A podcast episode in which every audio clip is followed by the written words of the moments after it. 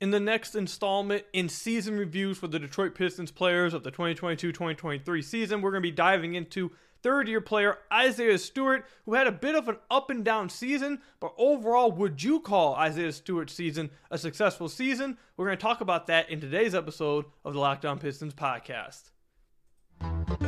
You are Locked On Pistons, your daily Detroit Pistons podcast, part of the Locked On Podcast Network, your team every day.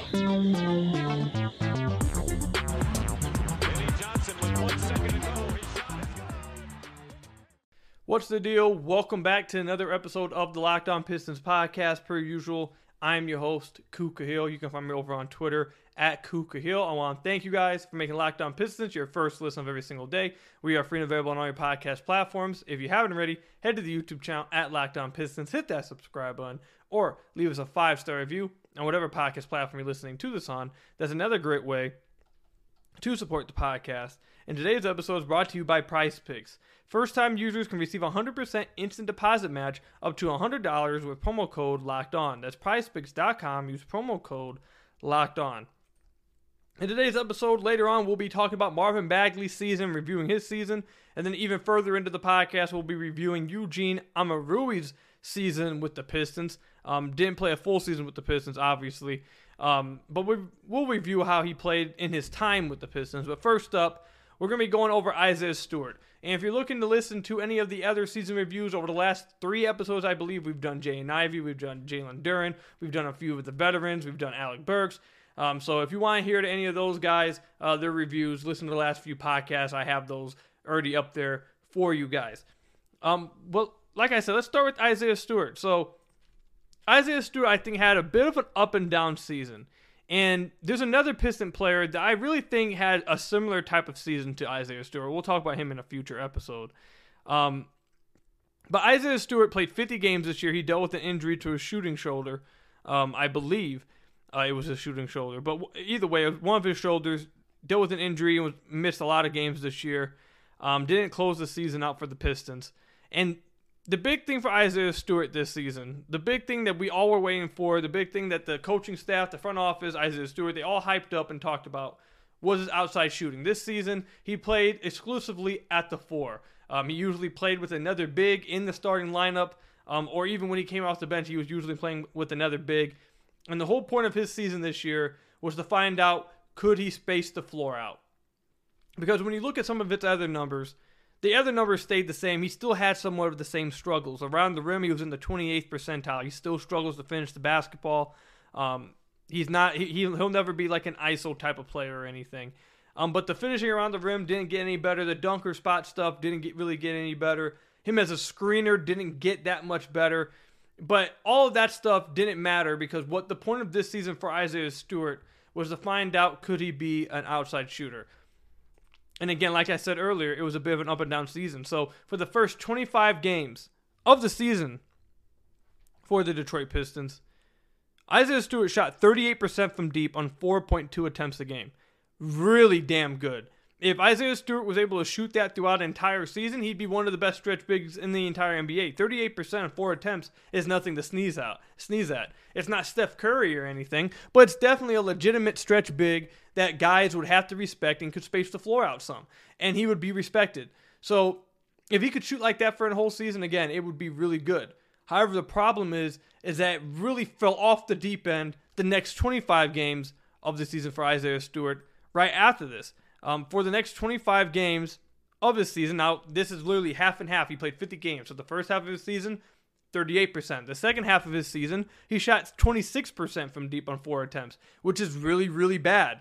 So the question that you need to ask yourselves, and the question that the Pistons front office have to ask, and the question that Isaiah Stewart needs to find out is, am I closer to the shooter I was for the first 25 games of the season, or am I closer to the shooter that I was the final 25 games of the season?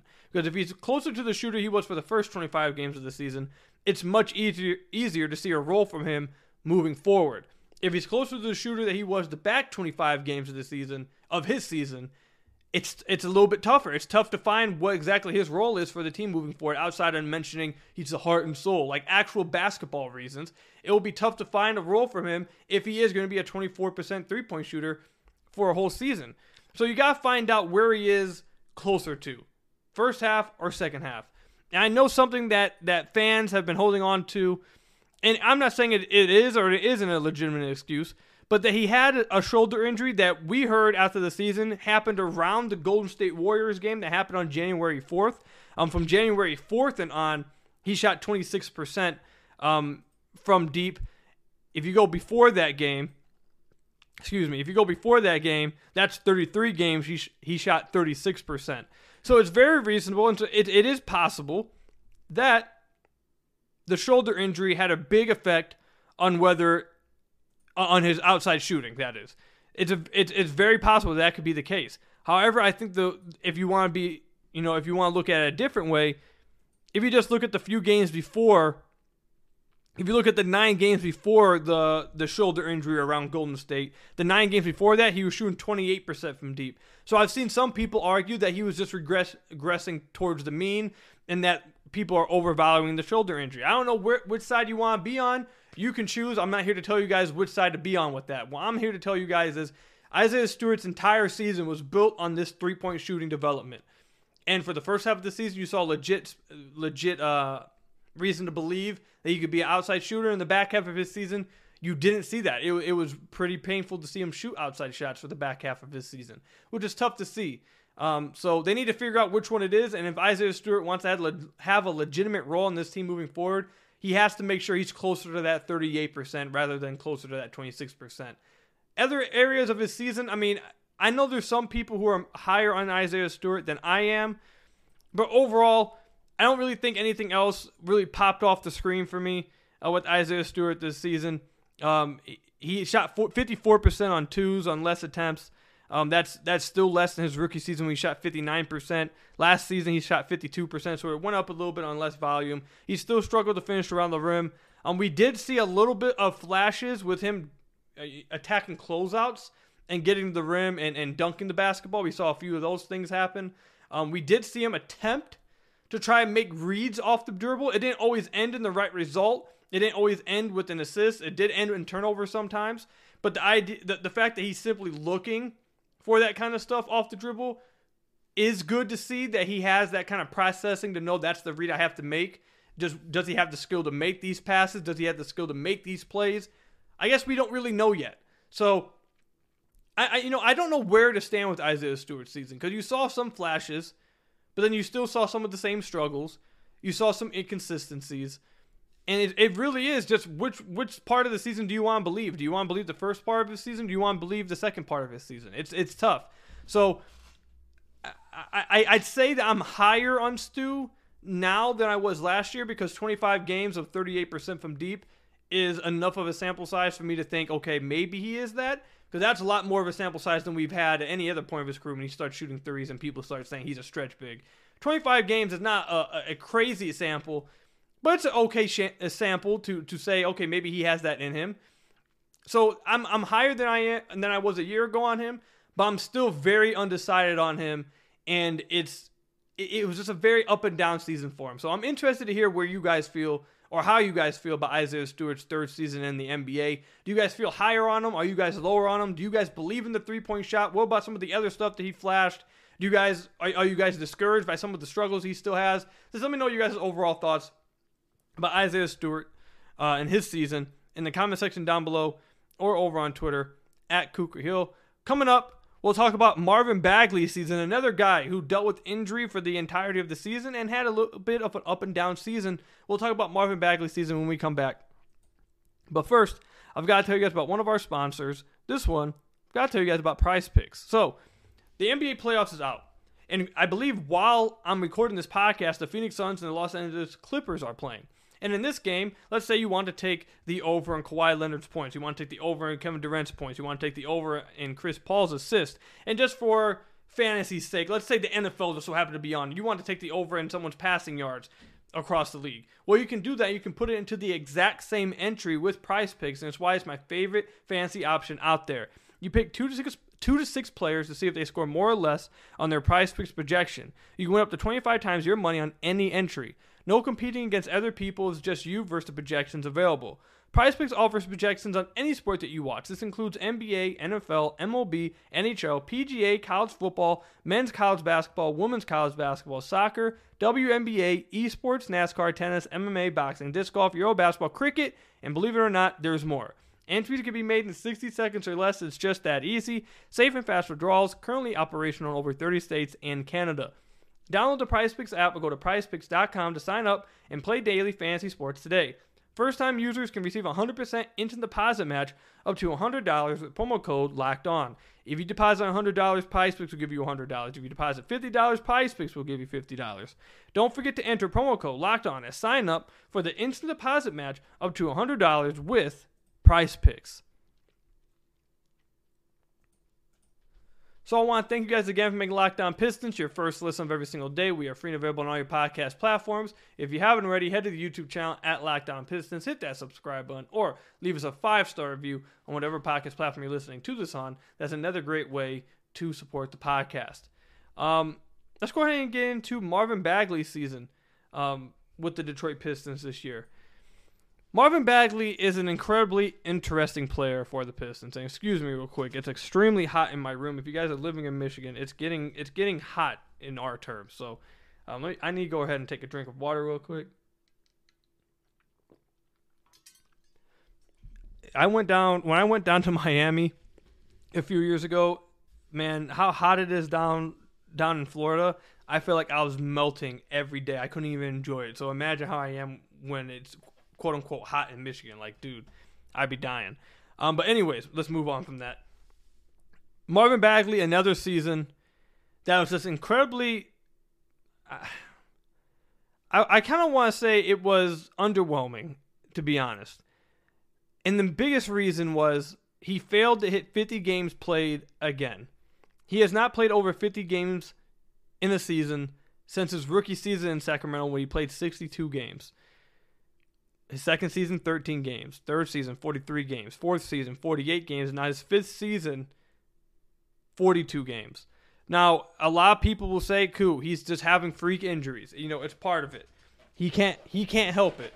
And I'm not saying Marvin Bagley's going out there and trying to get hurt. Obviously, he doesn't like to get hurt. He doesn't want to get hurt. He's not trying to get hurt. And I feel bad for him that he constantly is hurt. It's nothing he can. It doesn't seem like there's really anything he can control. But no matter how much people want to say that it's like a fluke injury or something he can't control or it's just random, once you have 5 years of evidence of quote unquote random injuries or quote unquote fluke injuries, once you have 5 years of that happening each and every year, at a certain point it's not fluke. At a certain point, it's not random. It's you're injury prone, and you can't be trusted to play a lot of games. And I think that right there is my biggest takeaway from Marvin Bagley's season. We'll dive into some of the other stuff, obviously. But my first and biggest takeaway from Marvin Bagley's season is that Troy Weaver gave him a 3-year contract fully guaranteed. But we've seen from Troy Weaver in free agency, we've seen him give guys contracts with team options on the last year. The one guy he did not do this with was the one guy that can't be trusted to play over 50 games. And the first year of that contract that's fully guaranteed, he again did not reach 50 games played. So that's my biggest takeaway. If you're going to be paid that type of money, if Troy Weaver, you're going to give this guy a fully guaranteed contract, you better hope he plays at least like 60, 70% of the games. And Marvin Bagley has not been able to do that, which is why... When they made the signing, it was even puzzling then. You guys remember I mentioned it. It was even puzzling back then because he hadn't proven he was able to play or stay healthy. So, again, that's my biggest takeaway, because if you're going to have that kind of contract, you have to be on the floor. You just have to play. You got to play, and he wasn't able to do that again for the fifth straight year. So, question is, will he ever be able to play that many games, or is this just something he's always going to be like? So, that's the first question I have for Marvin Bagley's season. Outside of that, why I call Marvin Bagley such an interesting player is that in spurts this year, he actually really impressed me in spurts. He had some of his rebounds went down. He averaged 6.4 rebounds a game. That's the lowest of his career, but that also goes with the amount of minutes he's playing, the lineups that he was playing with. He was playing with another big a lot of the times. Again, also really majority to do with the minutes that he was played this year. But despite that, I felt like at multiple points this season, he really was fighting on the glass, more than I had seen him at any other point in his Piston tenure. I really thought at times he was really trying hard defensively. I had a video breakdown I did, I believe in December, showing him fight over screens and fight on post-up positions on defense, pushing guys out. There were spurts where I really felt like Bagley was trying. It wasn't perfect all the time. It wasn't good all the time. But I saw a much improved effort on the defensive side of the floor when it came to rebounding, when it came with being physical and playing bigger than he was, playing strong down low. There were spurts where he did that, and that impressed me. I wanted to give him credit for that. The problem is, the reason why it's interesting and not actually like why I would say good is because while, yes, you saw the increased effort, it didn't always produce results. It didn't always come with good results, which is, you can take that as an improvement in the right direction, that the effort's getting better, or you can say the effort's getting better and we're still not getting results. That's a red flag. Again, I'll let you guys decide where that's at there. But I was intrigued by the fact that he was giving more effort than I've seen from him defensively. Then offensively, especially towards the end of the season, Marvin Bagley was a great finisher last year for the Pistons. This year, he was an 87th percentile around the rim. Look, this is something that will never change about Marvin Bagley. Marvin Bagley is one of the best finishers in the entire NBA. If you get him the basketball around the rim, he's either finishing it or he's getting fouled almost 99% of the time. He's an incredible finisher without really using his right hand. He's just an incredible finisher. He's very fast off the ground. He's very athletic. He's crafty around the rim. So that's something that will never change. He has his weaknesses, but yet again, he proves that he's one of the best finishers in the entire NBA. And I'm sure a lot of people would say that if Cade Cunningham played throughout the year and wasn't hurt all year, Marvin Bagley maybe has a better season because Marvin Bagley had incredible chemistry with Cade, and maybe Marvin Bagley gets a reduced role where he's simply only a pick and roll guy with Cade, and he's able to just master that role like we talked about with Diallo. Once they gave him a role and let him master it, he took off. Maybe that would be the same thing with Bagley. Maybe if they just reduced his role, if Cade was around, he would have been much better. But Cade wasn't healthy for the whole year. And Marvin Bagley's most used post-up, or most used play type, was post-ups. And he was in the 14th percentile in the league. One of the worst post-up players in the NBA. So, maybe that hurt him, not having Cade. But what I wanted to say was that at the end of the year, he really, really impressed me at the end of the year. I can't lie. And it makes Marvin, all this other stuff I've mentioned to you guys, I think you guys already can see why he's such a hard player to really get a feel for or try to see an outlook for. But then when you include this too, he's not a great rebounder. He's a good rebounder, I'd say, like maybe above average. He's not a good defender. He's not a strong screener. But at the end of the season, we started to see him flash. They started to play him with Duren in the starting lineup. They started to see him play with Wiseman in the starting lineup, and he was playing that four position. And over the last 17 games this season, he shot 52% from the field, 30% from deep, and he was averaging 14 points a game and 7.1 rebounds. And this is the big thing for me, too, drawing 3.3 free throws a game during this stretch. If you go with the even shorter sample size over the final, few games of the season, over the final 9 games of the season, he shot 43% from deep. Now, this is an incredibly small sample size, but we started to see him hit some shots from deep. And the fact, and again, it's small sample size, which is why he's such a polarizing player, because it is such a small sample size. But in those games he hit threes, you saw, like, if this player was able to hit outside shots, he would become infinitely more valuable. If he's a guy who can't hit outside shots and is just a good finisher around the rim, that struggles to play defense, it's hard to find a role for him that makes sense, that's worth it. But if Marvin Bagley is finishing around the basket and then also hitting outside shots, that's an incredibly valuable offensive player, and you can make it work then. Then it's worth it to have him on the floor despite his defensive concerns, and then maybe you go get a 5 guy to fit next to him to try to shore up some of his defensive concerns. So, as you can see, while I'm talking about Marvin Bagley, I really just don't know where to come down with him. Like, I just don't know where to... I don't know what how I should feel about Marvin Bagley. He's such a tough player, man. And another thing he showcased at the end of the season, his ability to attack guys off the dribble. That was actually incredibly impressive.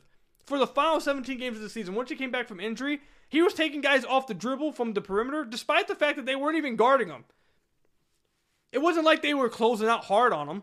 It wasn't like he was being guarded hard out on the perimeter. They were sagging off, and he was still regularly beating guys to the rim, drawing fouls at the rim, getting all the way to the basket, finishing. He has offensive talent.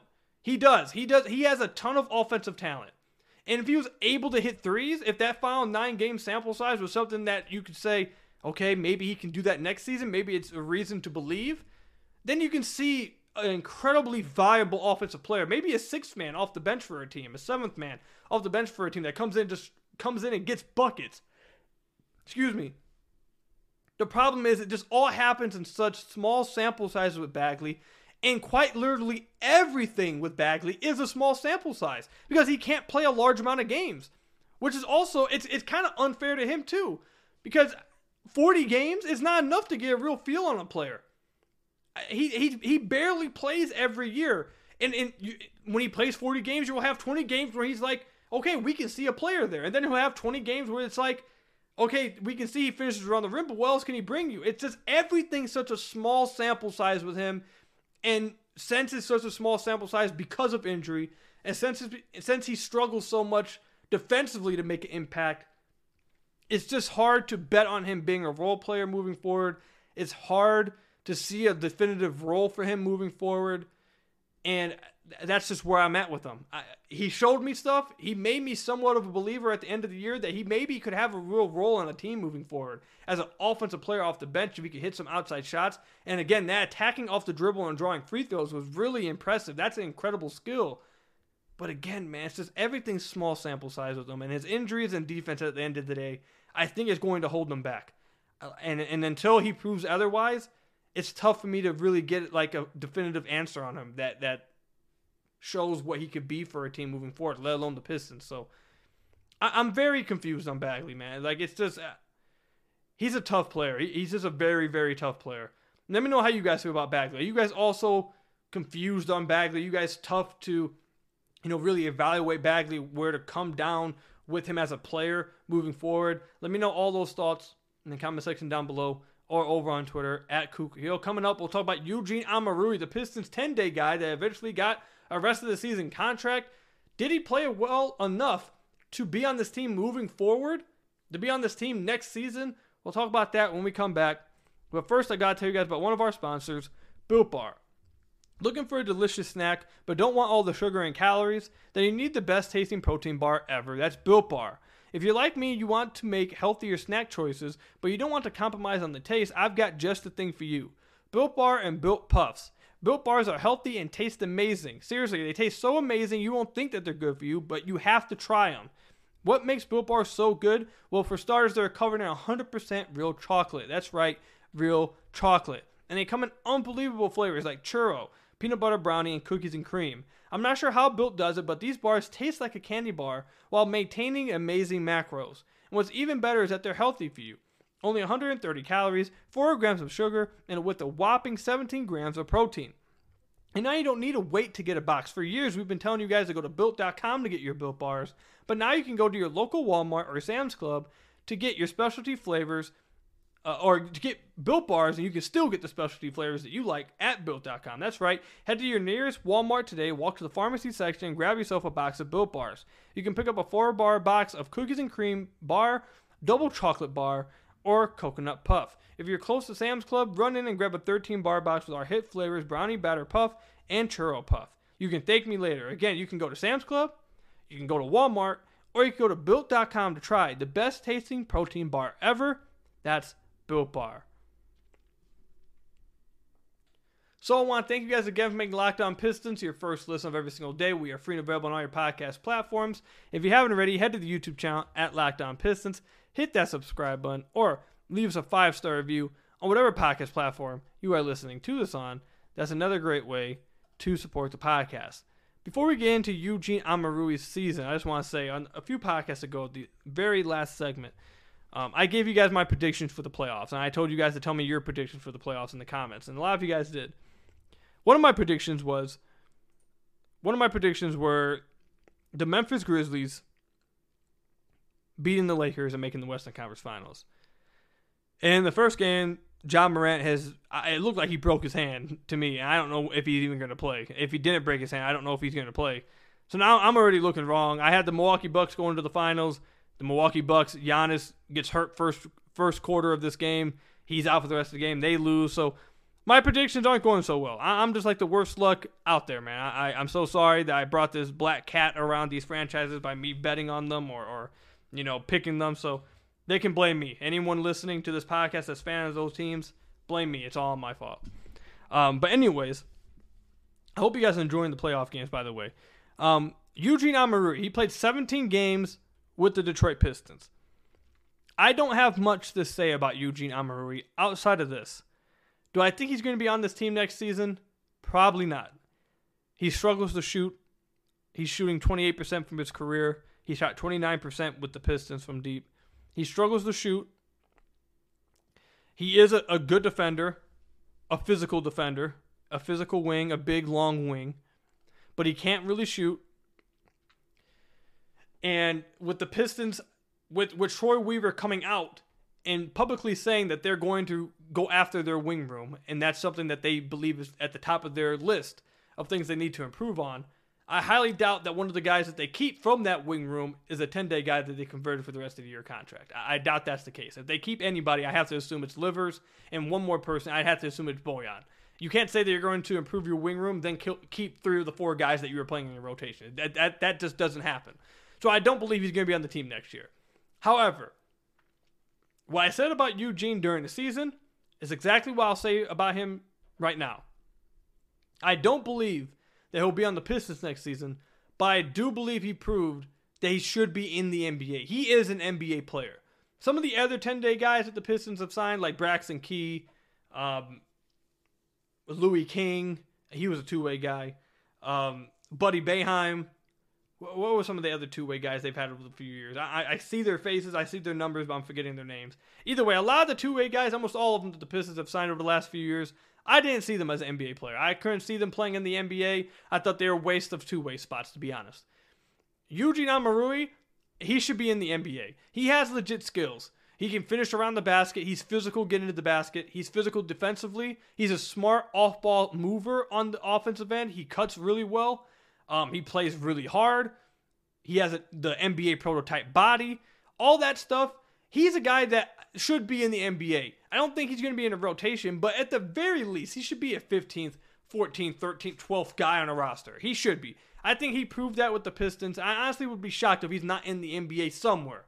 Again, not in a rotation, but I don't think the goal for a lot of these guys on 10 days, on two-way contracts, whatever, is to become some superstar, become a rotational spot. I think what they would like at the end of the day, if you told them in 10 years what they'd like, is just a stable living in the NBA, stable contract, and to have a long career in the NBA. Now, obviously, they would love it if they became stars or main rotation pieces, but if they were able to be long-term NBA players that just had a steady contract and was on a roster consistently throughout the years, that's what they would like. And I think that should be Eugene Omoruyi. Again, I don't know if he's going to end up being a player in the rotation for anybody, but at the very least, I think for the Pistons, he did prove that he should be in the NBA somewhere.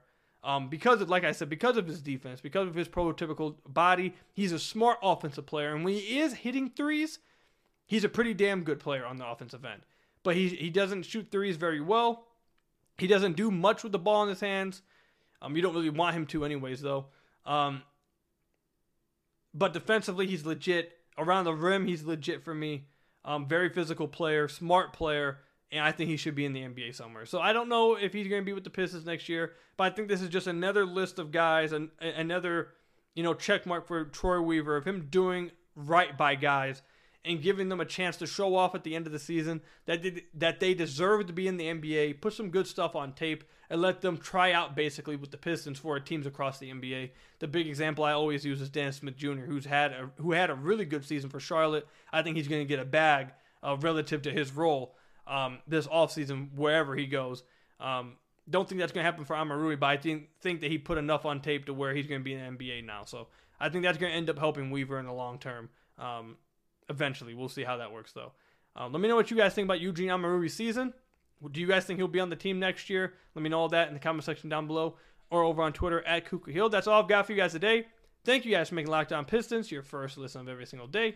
Free and available on all your podcast platforms. Leave us a 5-star review, whatever podcast platform you're listening to this on. Hit that subscribe button at the YouTube channel. And until next time, I'll see you guys later. My goodness, it is hot as hell in my room.